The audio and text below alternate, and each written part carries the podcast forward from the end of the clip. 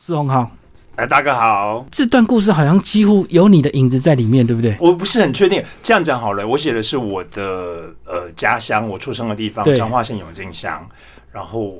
呃，我写的是一个有五个姐姐跟一个哥哥，然后他是主角是一个排行第七的的老妖。然后我本身，如果要讲我本身的话，我本身。呃，的确是来自彰化县永靖乡，然后我是家里排行第九，我七个姐姐跟一个哥哥那样，所以我觉得每个创作者在写小说的时候很难得，很难没有办法把故事对，嗯，对，因为我想你你呃每个人的自己的情绪经验跟记忆都有限嘛，所以没有办法一定要汲取自己的经验，所以跟我有重叠之处，但是那个主角不是我啦。嗯，对，有点类似，但是我相信小说会有更多的创作手法，所以其实这五 这七个人的主观啊，他们一直呃，等于是九个人的故事，他们都有轮流当主角，对不对？是，啊，对啊，因为其实我这本小说是分成三部分，十五万字嘛，然后总共分了三部分，然后每每一个部分呢都有十五个章节，嗯嗯，所以说我十五个章节是带领读者呃去进入不同角色的世界，然后在进入每个角色不同世界的叙述手法的过程当中，去慢慢进入这个鬼地方。嗯哼，等于有四十五篇短篇，对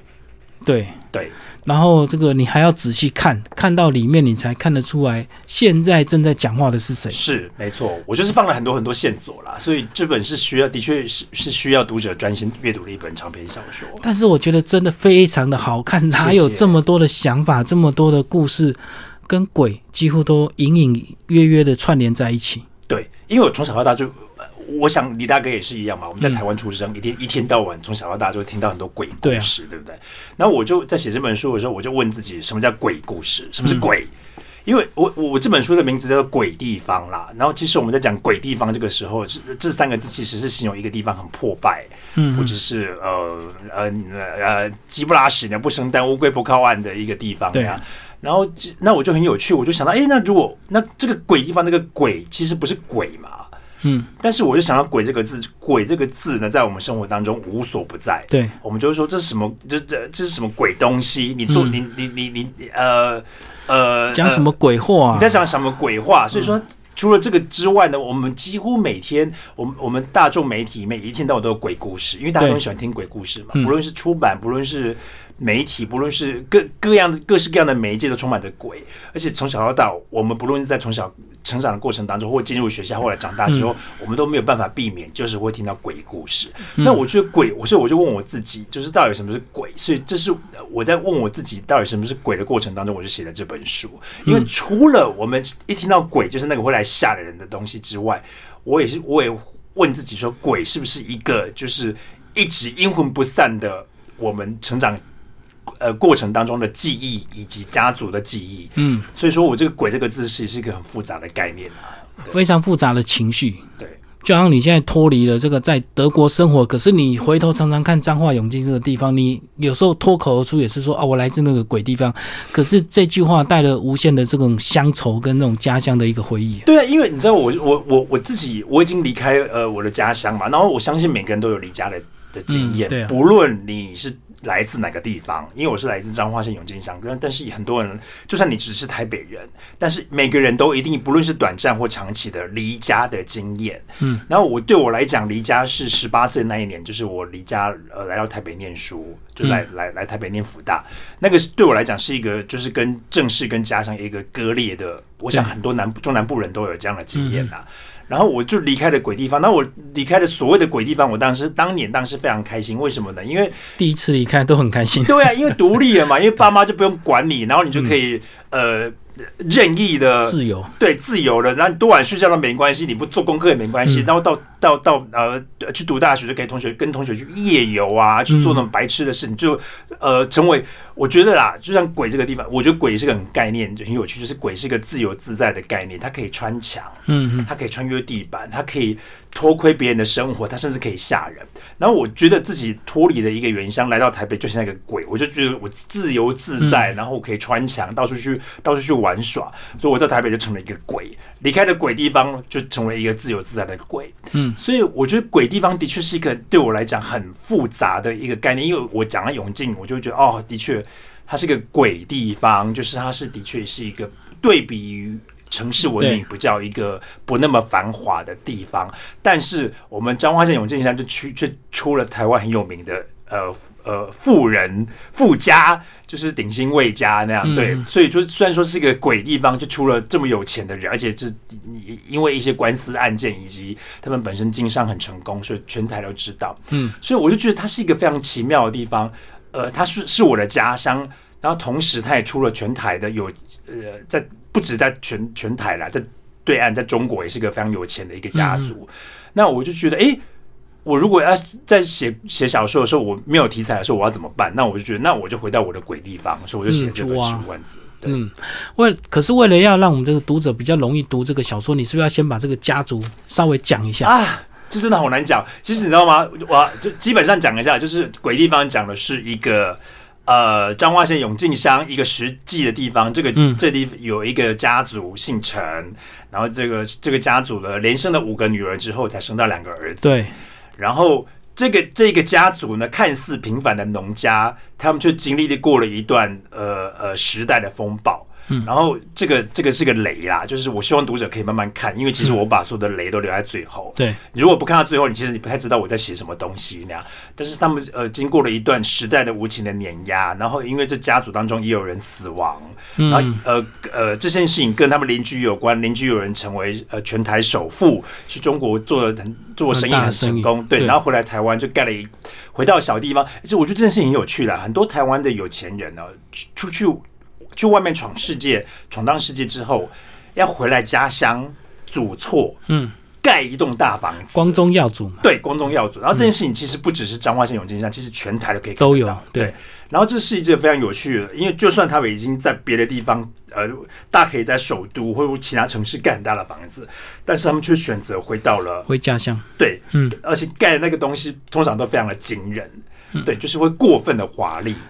像宫殿一样，对，对，然后我我就把它写的，我通过小说的的的的的叙呃叙述的方式，我在鬼地方里面就创造了一个这个陈家的隔壁成为中国首富之后，回来这个地方就盖了一栋白宫，嗯嗯嗯，然后那个白宫是一个非常夸张以及雄伟的建筑，就就是很多人对文明的想象，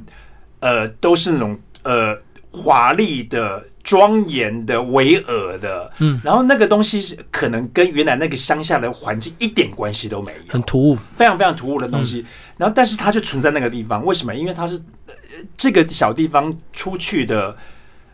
淳朴的人物到外地成为有钱人之后，他们想象。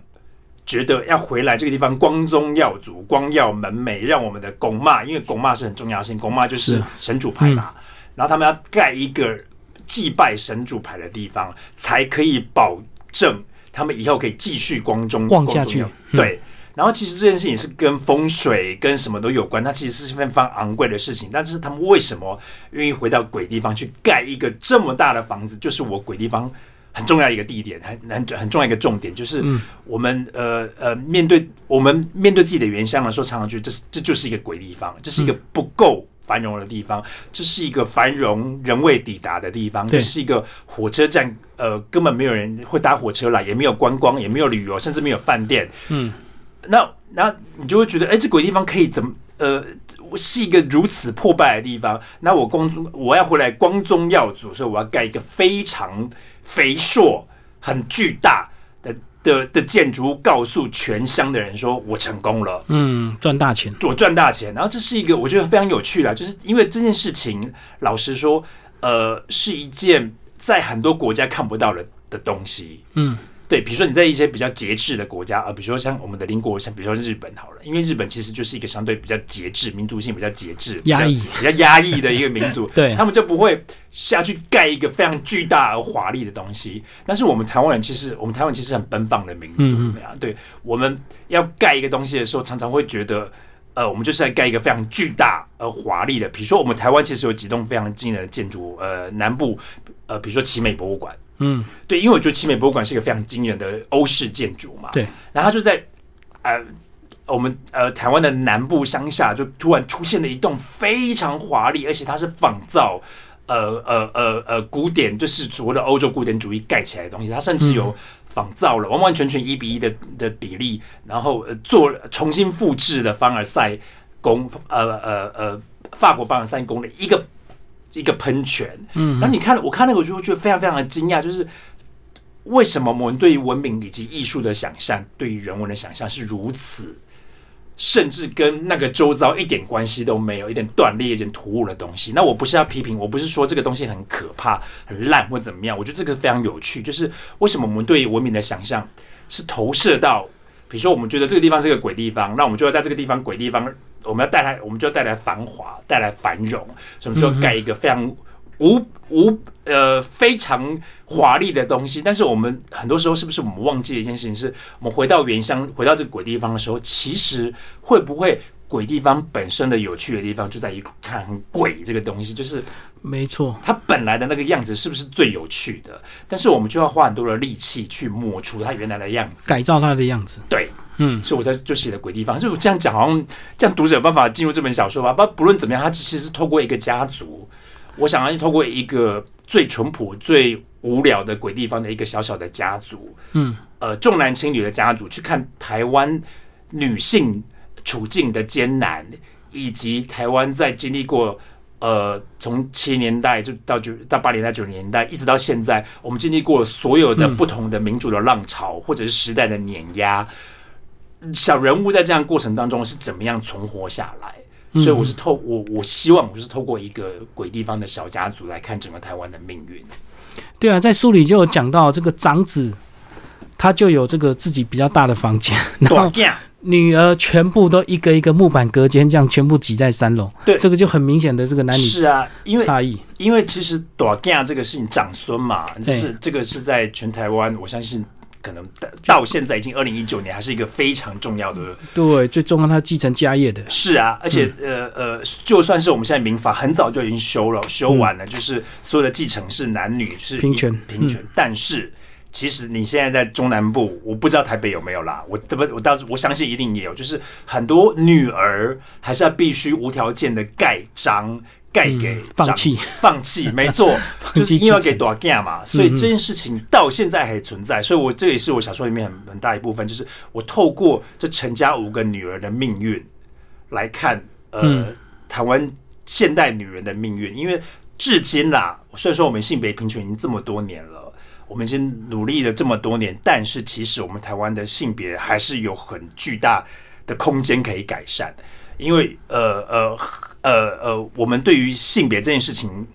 到现在啦，你还是可以看到短 g 这件事情、长孙这件事情是呃，在我们生活当中是无所不在的。嗯嗯嗯，它依旧依旧是呃，我就就像回到“鬼”这个字，阴魂不散，对对对。就，是很多到现在还是，如果女生的女儿，大家就说啊很好啊，女儿也不错啊，你生儿子，大家就直接讲恭喜哦，这样子，到现在还有这种，就是你从那个语言的细微的那个呃日常的语言就可以，还是喜欢儿子。嗯，大家还是喜欢儿子，而且永靖的地方他务农嘛，所以务农一定是希望男生才能够当这个苦力，当那个 哦壮丁嘛。是，而且如果以我家离开小说来讲好了，嗯以我家来讲，其实我们家最能够当苦力以及体力最好的，其实都是女性。嗯，为什么呢？因为在重男轻女的环境底下，其实男生就是被宠嘛，所以男我们我跟我哥哥就是根本也没有劳动能力，就撩不要干。是真的是撩不干啊那样，对嗯 对。然后我们所谓的撩不干就是败家子嘛，对啊。然后我们的确就是一个我们很不会，我们没也没有生产能力，嗯，我们是被宠坏的孩子。对，但是女生在没有完全没有资源的状态底下，她们因为没有资源嘛，因为重男轻女嘛，所以她们自己反而要花很多时间去找生存的空间，嗯，以至于很多台湾女性在重男轻女的环境底下会会长出非常不可思议的韧性，嗯，不得已嘛，就被超出来了。是，所以我这我我我希望这透过这里面五个姐姐，就五个女儿这这这个角色，让大家看看，呃呃，我自己从小到大认识的所很多有趣的乡下台湾女性，从他们这些台湾女性来看看全台湾的台湾女性。嗯，可是七个小孩好像每个人的命运其实都都有点这个坎坷啊，嗯然后甚至说有入狱的啦，也有嗯死掉的啊。其实你是为了要带入其实台湾的很多这个真实的一个现象，就对。是，其实也是要这样讲哈，就是呃呃，因为这这七个小孩，小鬼鬼地方里面的七个小孩，各自有各自坎坷的命运。对啊对啊然后第一点呢，因为写小说的时候不得不一要要有一点戏剧方法嘛。对。但是呃，除此之外，我常常觉得我们有时候啊，写小说的人是。赶不上真实人生的可怕以及崩坏。我为什么这样讲呢？比如说我讲到死亡这件事情，因为其实我国小五年级，呃，我一直觉得我童童我回到我本童年本身啊，我童年的据点就是我七姐的过世。我七姐在一场有点呃可怕的车祸里面，呃呃呃丧失了生命。嗯对，然后呃我在一个一一个国小五年级的小朋友，大概十岁十一岁左右的年纪，遇到了呃、嗯自己呃就是姐姐的过世，对我来讲，那是一个的确是很大巨大的一个童年的创伤。然后，所以说我把它写在这本书里面。当然，我小说里面有有不同的小说的创作、戏剧的手法的转化那样。嗯，但是就是呃，我自己回去看我自己的家里面，我比如先先讲哦，其实这本书根本不就是，其实不是我我，因为我也姓陈没错，但是跟我家是有戏戏剧手法，对有戏剧手法那样对，但是就是问题就是呃呃，讲回来就是其实很多时候。戏剧，我们人生里面的戏剧的成分，如果这是你写出来，很多人也不会相信，因为其实人生是很夸张的。对，有时候我们真实人生比戏剧还戏剧。对啊，所以就是我们在写小说的时候，其实很辛苦，就是我们要确保我们在用戏剧小说的手法把它写出来的时候，要在夸夸饰以及以及节制之间找到一个平衡点，然后让这本小说能够，因为故事，我本人是一个很喜欢读故事的人，嗯，所以我希望说能够在写一篇长篇小说故事的时候，能够抓住读者。所以有很多故事可以让你继续读下去，同时不失去真实感，同时让大家也会有有那个戏剧的新鲜感。嗯嗯。对，这是我自己在写小说，时时提醒自己。可是你这次的手法为什么会用会用大家轮流来当主角，而不是以这个小弟弟的主观这样从头写到底？因为我喜欢让大家来说话，呃你看我里面有好几张是甚至死去的鬼会来说话。嗯，这个要回到，比如说我大学的时候，我是英文系的嘛，嗯，然后我我我我们所有全台湾英文系跟外文系的人都要很可怜，我们都要读过一个东西叫就就叫做哈姆雷特，就是莎士比亚，我们都恨死莎士比亚那样。鬼魂会说话。对，鬼魂会说话，因为因为莎士比亚里面的父王，他为什么会知道他父王被杀了呢？就是他王子要复仇嘛，就是因为他的父王变成一个鬼魂回来跟大家说，我我是你父王，那我被谋杀，所以你要帮我复仇。那我们当年在读那个东西的时候，我们都很恨那个桥段的，因为当时是不得不读嘛。嗯。但是呃，后来我是我是一个非我我就变成长大以后离开学院之后，其实我很我非常非常喜欢莎士比亚呃的《哈姆雷特》这个剧本。为什么呢？因为其实鬼可以说话，真出来说话是一个非常好玩、有效的戏剧的方式。嗯，因为让鬼出来说话，可以说出很多活着人说没有办法说出的话，就是鬼话嘛。哦，很多不合理都可以鬼话说出来。真的，真的，所以 我觉得鬼话这我们常常常会讲鬼话连篇。嗯，那我觉得鬼话连篇这这这四个字非常有趣，是我们让鬼出来说话，很多时候它可以穿梭时空，对，它可以穿墙而过，它可以听到我们听不到的的声音，来告诉我们到底到底那里发生什么事。所以，其实，在小说的创作上面，它的确是一个方便的手法。嗯，所以我让各个不同的角色都出来讲话，我就是希望说可以让读者有一个就是。我我这样讲，我小时候很喜欢听广播，我们现在录广播嘛，对，我到现在还是很喜欢听广播。为什么？我小时候小时候我在彰化县永靖乡，我们家会做一件，就是我们会是一是一个台湾呃家庭代工的年代。什么家庭代工呢？就是家里会去批很多玩具，然后大家都在客厅对 一边看电视一边做代工。。然后我们那时候家里一开始还买不起电视，我们是听广播，哦，是，所以我们就听，我们也会听汉声，嗯嗯我会听中广。会当年的其实呃呃，因为还还还没有呃戒严，所以说其实老三台，对，其实没有几台，对，对，所以我们就听那几台。然后其实当时就有很多很多广播剧，嗯嗯，然后透过那一个小小的收音机，它传出来的声音，其实那个呃对我们当年对我们来讲是很魔幻的啦。就是你知道，我会有不同的声音来跟我们说他们的故事。对，那你透过一个不同的声音、不同的主人，然后跟我们讲他故事的时候，你就会进入不同的视野跟不同的想象，对，嗯所以我希望说可以带领呃呃，让不同的，因为这里面有很多的角色，《鬼地方十五万字》里面有非常多的角色，我希望说透过不同角色自己来跟你说他的故事，就是就像你自己听广播的时候，那个广播以本身主观跟你说我发生了什么事，是啊，对，然后不同的我来跟你说发生什么事，你就会想哦，诶，他是不是说谎？他说的是实话吗？你可以听他的话吗？所以到最你你在听过了不同的人之后呢？的说把这个故事说完之后呢，你就慢慢你就会组成一个完整的鬼地方的故事，所以有点像积木啦。对我来讲，它很像拼乐高一样，那一块乐高其实就是一个那个我嗯，你把我我我拼起来，其实哦，它就成拼成一个鬼地方。可是你要怎么样确保你不会写乱掉、写混掉？所以啊，大姐、二姐、三姐、四姐、五节，啊。所以我在写的时候，其实我为了要让读者不会乱掉，其实我呃，我们当初我跟编辑在讨论这件事情，就是我们出版的时候，我们有想过要不要做个人物表。嗯，对，后来我们没有做，因为我们书的硬体里面还是没有做。为什么？我们就决定，我们还是要让读者稍微迷路一下好了。就是说，因为因为其实我每一个都算的很清楚了。我在写的时候，我是在笔记本上面写的很清楚。我因为我我自己写作，我不知道别人写作是怎么样。我写作的时候是我要有一个笔记本，我会画图，甚至我会把每一个我很不会画画，画图超丑的。可是我不会把每个人的人物基本上的样子画出来，嗯，他穿的衣服，甚至我都会想一下，想象那个样子。对，然后我会把那个图样、那个小鬼地方的那个地理位置稍都要稍微画清楚。然后呢，我会做一个时间的年表，哪一年发生什么事，什么年发生。事。然后我所以说我会清晰的，我对我来讲很清晰的东西，再去把它安插在小说的总共呃四十五篇章节里面。把它散在那边，然后其实这本小说是本身是一个非常悲伤的故事，对，没错，是个家族分崩离析的故事，而且到最后大家都离家了，只有大姐还留在那个地方死守着，走了走那样，然后到最后在，其实这本小说讲的是中元节这一天，嗯，然后中元节大家都知道，大家是拜鬼嘛，所以所以鬼就是百鬼横行，然后同时呢，这些已经离开家里的人，离开这个鬼地方的人也都回来了，嗯，所以其实百鬼横行的的的时候。很多离开家里的鬼也都回来这个鬼地方，所以大家都像鬼一样。然后在这个回到在中元节那一天，大家都不得面不面不得不面对他心中的那个鬼，嗯。那个鬼就是他们以前家族永远都没有说开的秘密，恩怨情仇。是，嗯嗯，对，这就是我写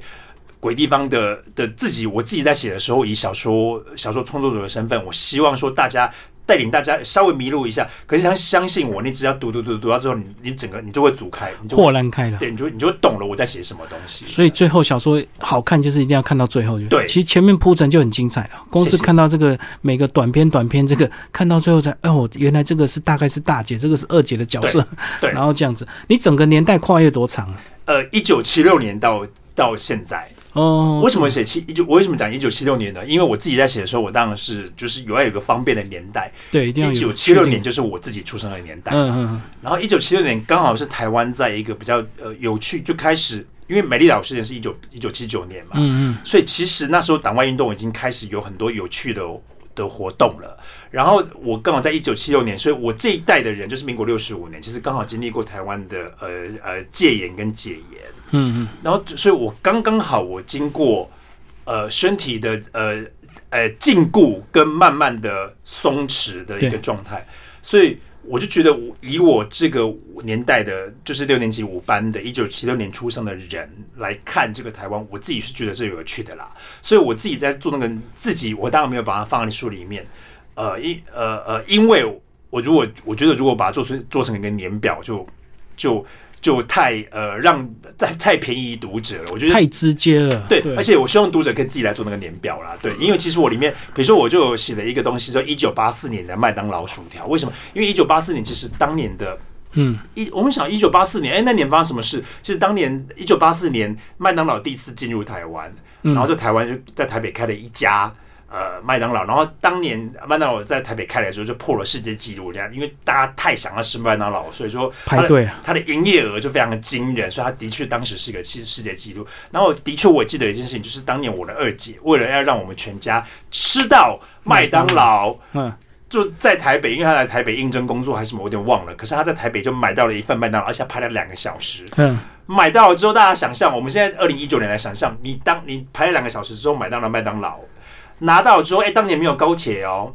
当年你必须拿着那个麦当劳可乐冰块一定会融化，那跟跟那个汉堡，嗯，跟呃薯条，你带那一份食物，你要去做呃当年的台气，就是国光号跟中兴号，现在已经不存在了嘛，现在已经变成不不同的客运，你要从台北开始坐坐坐坐坐坐到彰化。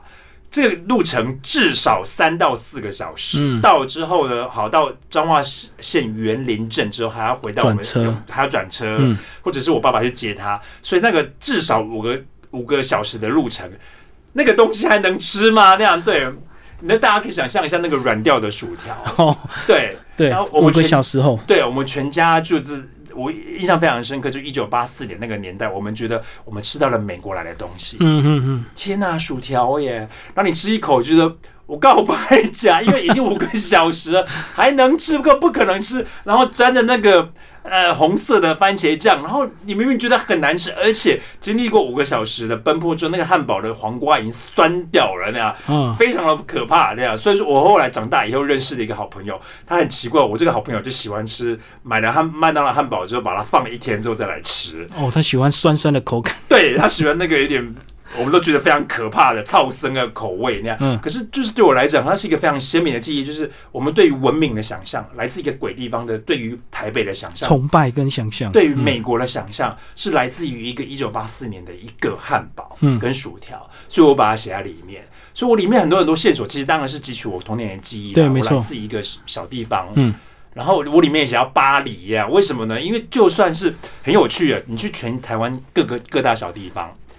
你会发现很多美容院或什么都会叫做金巴黎或新巴黎或什么巴黎。然后呃为什么呢？因为巴黎是一个很多鬼地方，鬼地方啊，就是很多小地方，台北很多地方也可以看得到。呃，巴黎这两个字，为什么？那是我们对于一个文明的想象。对对对，因为什么叫巴黎？就算你这辈子都没有去过巴黎，可是你想到巴黎，就会觉得哦，花都嘛，浪漫的城市，美丽的城市，一定就是有巴黎铁塔、凯旋门、香榭里舍大道。嗯所以那个就是我们对于繁华最极致的想象。所以我们取名为巴黎，就表示，比如说，如果是发廊，你烫出来的头发一定是全是最 fashion 的，最时尚。最时尚、最 chic 的东西那样。然后你呃呃呃，你如果是一个呃美容呃是一个化妆的地方，你化出来的妆一定是最美。然后如果是卖衣服的地方，你的衣服一定是来自虽然说明明是 made in Taiwan，可是就是你你会觉得穿上去你就有巴黎的感觉。嗯嗯，所以我才写的巴黎。我其实那个那个巴黎并不是真正的那个巴黎，而是我是一种想象的巴黎。，对是有想象的巴黎。那就跟那个房子白叫白宫一样，是，没错，是对美国的一些想象。对，所以说我里面放了很多符号，其实就是我不知道大家，我我当然因为这本书才刚出版几天嘛，所以我也不知道大家对看到这本书的时候，我那个符号有没有有跟我有共鸣的地方？因为我本身是一个来自乡下来，后来来到台北，后来就住了德国柏林，所以我自己对于这些所谓的文明的符号是是是很有深刻感觉的。那我当然希望说，呃，大家在读阅读这些东西的时候，有办法接呃接收到我这些以年代为分，然后在因为总共四十五篇呃章节嘛，在里面抓取一些呃我们从八台湾从七零年代到此刻的所有的转折跟优美。对啊，可是好像还是有一点有一点你的影子啊，因为这个小弟在德国嘛，然后他来回头看这个鬼地方，讲有他怎么跟他的朋友介绍鬼地方这个地方，无从讲起。是啊，的确，而且呃，你知道写作者的时候很，我觉得有一个最安全的，我我很佩服那种很多写作者可以写跟自己一点关系都没有的作者。完全凭空想象。对对对，我很佩服，因为我目前为止还做不到，嗯我不知道我未来有没有办法做得到啊。对，但是我目前为止，我很多时候我在写东西的时候，因为我必须要以我自己我在写的时候，我不论是用手写，或者打成字，或者是我直接在电脑上打字。嗯我都是以我个人为出发，所以很难避免到我这个人就是陈思宏这个人的存在。所以我在写的时候，我当然就是我避避免不了，而且你知道我取名字都很笨那样，嗯就主角还叫陈天红，啊只跟我差一个字那样，因为我就很不会取名字啊。你知道我前几天就有有有有杂志问我这个问题那样，说为什么取名字是不是有什么意义？为什么？差一个字？可是那是我如果很老实的回答，就是我真的不会取名，我只是懒惰那样。对就用你的名字来改，对，然后就最快。就改了一个字，然后我觉得也还也还也 OK 的，这个让读者在这个虚实之间自己去找，呃，因为这本老实说，我真的相信所有的作者把小说写出去写出去之后，那本小说其实就是个独立的生命，对对对，自己发展。对，让大家自己去去诠释，有各种不一样的诠释，不论怎么样的诠释，我都没有意见。虽然说是我写的，可是他故事以后不论他会有什么样的发展，我都尊重大家的诠释。大家可以把它弄成呃你自己想要的样子。但是如果说你觉得那个就是我，我当然自己作者可以大声说那不是我，因为的确那个主角呃，这是小说里面的小弟这个主角，因为我本身也是家里小弟，但是那个主角个性跟我差很多啦，嗯我并没有这么的。呃呃，我灰暗以及阴郁那样，就是我本身我是一个很晴朗的人，我很不阴天，但是他是一个很阴天的人，嗯但是他为什么这么阴天呢？是因为他的他有可怕的童年的创伤记忆，嗯，对，对，然后所以说大家读者一定要看到最后，为什么他的呃生命会这么如此的悲惨？因为他从小到大看过太多可怕的事情了。对，所以不论是他自己的包姐，或者是他呃从小到大遇到了一些身体的经验，对，其实他是一个非常悲惨的人，所以他才注定了他他的童年创伤经验，让他这个这一辈子注定他很难有阴郁一辈子。对，就跟在一开始有讲到，他姐姐也是隔着玻璃被一个人吓到，从此那个玻璃一定要这个是。用窗帘遮好几层嘛，是。就一个这个小小的阴影，一直到嗯，对，因为你知道，我常常觉得，呃，我们长大之后才会发现，其实我们再怎么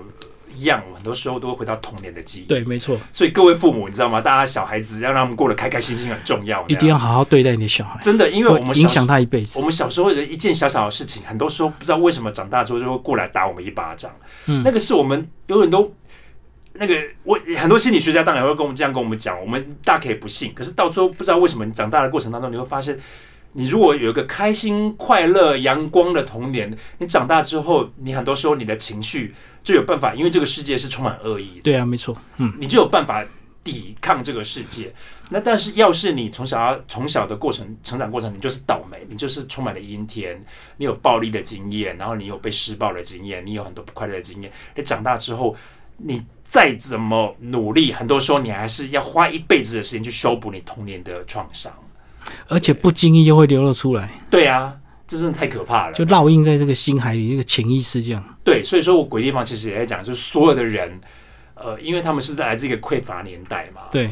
匮乏的小地方的一个小小的农家，一开始是完全没有钱的，然后非常辛苦，连连东西都没得吃的家庭。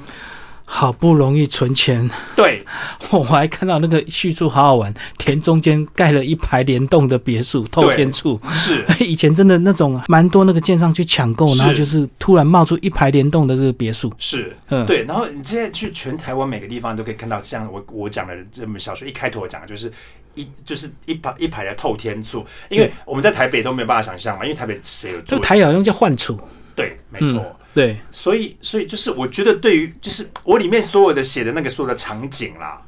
不论是你觉得它是魔幻，或者是它很写实或怎么样，其实我我所有的的的故事都是奠基于在我自己从小到大真实体验过的场景。那我相信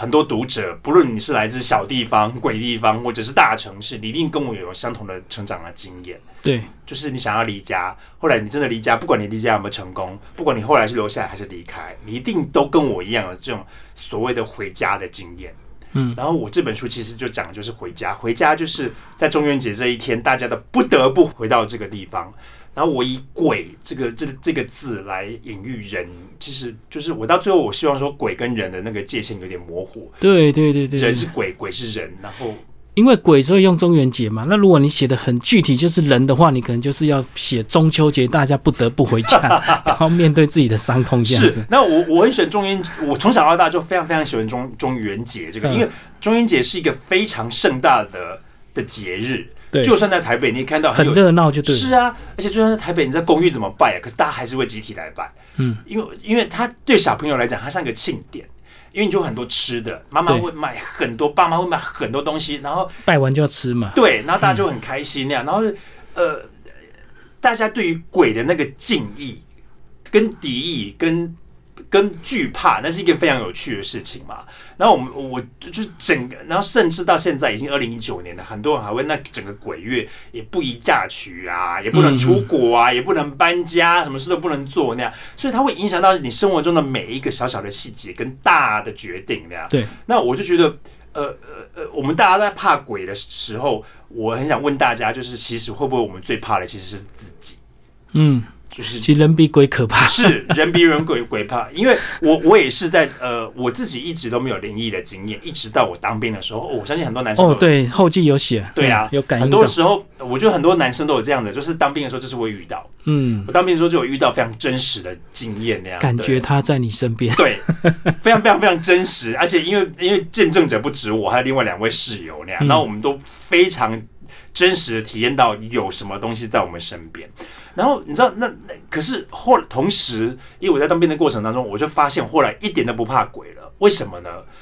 呃，所以我很呃珍惜当兵那个体验，就是我当完兵，我有个最最深刻体验，就是真的人比鬼可怕。嗯，对，鬼不会来害你，鬼不会让你跌一跤，鬼不会在你后面插你一刀那样，人才会。对，人才会恶意对待你，然后人才会让你跌一跤。所以你如果想通这一点，你就会发现，其实鬼真的不可怕。对啊，而且以前那种军中年代还有学长学弟，那个 有时候是啊被整的更惨呢。我在当兵的过程，还有人消失，就、呃，被消失。就不见了。嗯嗯，还上了新闻那样，对。然后我有亲眼看到暴力，然后我自己有体力体验过一些有呃，我觉得啦，就是就是，我觉得这个不只是军中了，在任何一个职场上或者是任何一个空间里面，它只要是一个比较封闭的空间，嗯都很容易发生的一些一些身体方面的接触，这样对。所以我自己真的当完兵之后，尤其是鬼这件事情啊，因为不知道为什么当兵大家就很爱讲鬼啊。嗯哼。对，这就是我记得我在那个年代常常会流行一本书叫《军军中鬼话》嘛。哦，那本好几集一直出。，对啊，那为什么我后来就了解，就是因为因为你知道吗？就是大家当兵，不论你是呃呃，不论你是什么样的军阶，不论你是志愿还是还是义务，其实到其实你来到这个地方，你因为你大当兵不可能是一个呃极度晴朗，因为你是为了保卫国家嘛。嗯，你来到这个地方，你你你，其实在一个军军事的环境里面，你其实是有压力的。对对，你在有一个压压力的环境里面，你讲鬼这件事情，其实很多时候是不只是不只是呃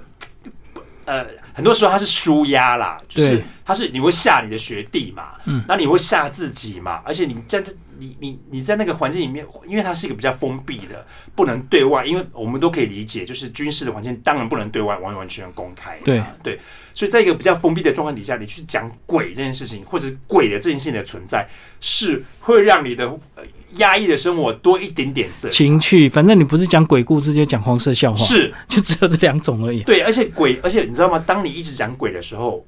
它就鬼就会存在。我的意思是，你如果说大家集体都不讲鬼，其实你就你有没有注意到这件事情？就是你或者是你自己一个人的时候，你只是不想到鬼，鬼就不会存在。可是你一想到鬼，集体的意识，鬼就会存在。对，那所以说，其实大家都在讲鬼的时候就把它招来了。你就会你就把它召唤出来。对对对，对，我还记得，就是我有一位，就是呃，他在做会计，呃呃，军中就是在这就是呃文书工作。文，对，然后他有一天就是跟我讲一件故事，他说他刚刚去加班，因为我们我在高山嘛，然后他就打开打开那个门，他就跟我说，他就打开他的办公室的门，一里面没有人嘛，他打开他就看到一位永红衣女子坐在那边跟他打招呼，那样嗯他就把门轻轻的关上，然后就回来决定不加班那样，这种故事那样，对啊，就是一直都有那样，然后是个然后我我。去那营那个营地当兵的时候，我印象非常深刻，是我第一天到，我就看到有那种学长的呃卧室里面，就寝室里面直接就一尊妈祖，嗯，就是直接从平地钻呃请请，上来的这样把我给吓死。我说，你知道你看到那个就是说天哪，那他一定是遇到才会 才会对。然后最可怕是，可是我的寝室没有，怎么办？对自己去啊请一个，对，结果我们的确后来就遇到了。呃，但是我的确，呃，我的灵异经验告诉我，就是不论什么样啦，那个鬼其实是对你是没有恶意的。嗯嗯嗯，就是那个更可怕，那个对那个物质的存在，很多时候它只是刚好在不同的时平行的时空，刚刚好跟你擦肩而过。嗯嗯嗯，然后真正会来伤害你的其实是人，对，所以大家想清这一点，就会发现其实鬼真的不可怕的。是啊是啊。对，就是这种要把再把这个书名《鬼地方》讲一下。你直接取这么直接的“鬼地方”，你会不会怕读者误以为这个是一个 鬼呃这个恐怖小说这样子？我我跟你讲，如果说有这个误会的话，我也开心呀，因为鬼因为鬼怪故事很容易很容易畅销嘛。嗯我我取这个名字，当时也跟编辑有一些讨论过嗯但是后来我还是坚持取这个名字，基本上因为它有个暧昧性。鬼地方是什么意思呢？是讲说这个地方很荒凉、很破败呢，还是说这个地方充满了鬼魅？就是嗯你，你一定要打开书才知道。而且我这本书的确有一个，因为十五万字的铺排，你一直要读到最后才知道到底我讲的是真相鬼。所以说，那个捉神弄鬼这件事情，你要有耐心把它读完，然后相信我，大对大家相信我，它一点都不沉闷。我里面有很多很多很我自己真的觉得非常有趣、戏剧化的的的故事的场面，嗯所以大家不要担心，只要你有你喜欢故事的读者，你一定有办法喜欢我的鬼故事。但是我不是司马中原讲鬼哦，对，其实我我是透过一个呃台湾一个小地方来嗯看整个台湾近代的命运。而且它书封帮你设计的很俏皮啊，是啊，很哎卡通啊。对，其实我们我们做了很多调整啦，然后我们就觉得你知道吗？把它做的很很阴森、很可怕嘛，因为你知道吗？我们做书还是这个时候已经没有人要买书了，你要把它做更阴森，大家买的不是回去更触眉头更闷这样嗯对啊对对，像我最近这几下礼拜要去参加，呃，这个礼拜要参加一个好朋友的婚礼。然后好朋友的婚礼呢，他就觉得要支持我。他说他哎，那我们因为呃新人不是要送呃呃客人礼物吗？送通常送喜喜糖，他就去博客来订了我这本书。送你的书，然后就是他这样，他订完之后，他想那个要跟婚顾讨论嘛。他说等一下，你这本你要送书，送书已经有点臭美，因为书嘛，书签的书，对，然后呢，他们两个就说，他们新人就说，嗯嗯，没差，我们不介意。等一下，你中了本书叫《鬼地方》啊，对，那红姑就天哪，这怎么办？那样？那所以，但是呃，所以到最后解解决的方法就是他们就不送，要把它摆在那边，请大家宾客自己去拿，就不是送。不要主动送，对，但是他们其实一点都不介意啦。嗯然后我也很开心，我觉得哦，有人有好同学这样愿意支哇，持我实际的支持，对啊，但不论怎么样，就是“鬼地方”这个名字，我相信，呃，不论是封面啊，或者是名字，我觉得都会让有一点、呃、读者一点想知道，他说：“哎，这个是鬼故事吗？这什么意思？”对，它其实是一本文学小说啦。然后我里面有鬼故事，没错，但是它不是那种嗯 来吓你的那种，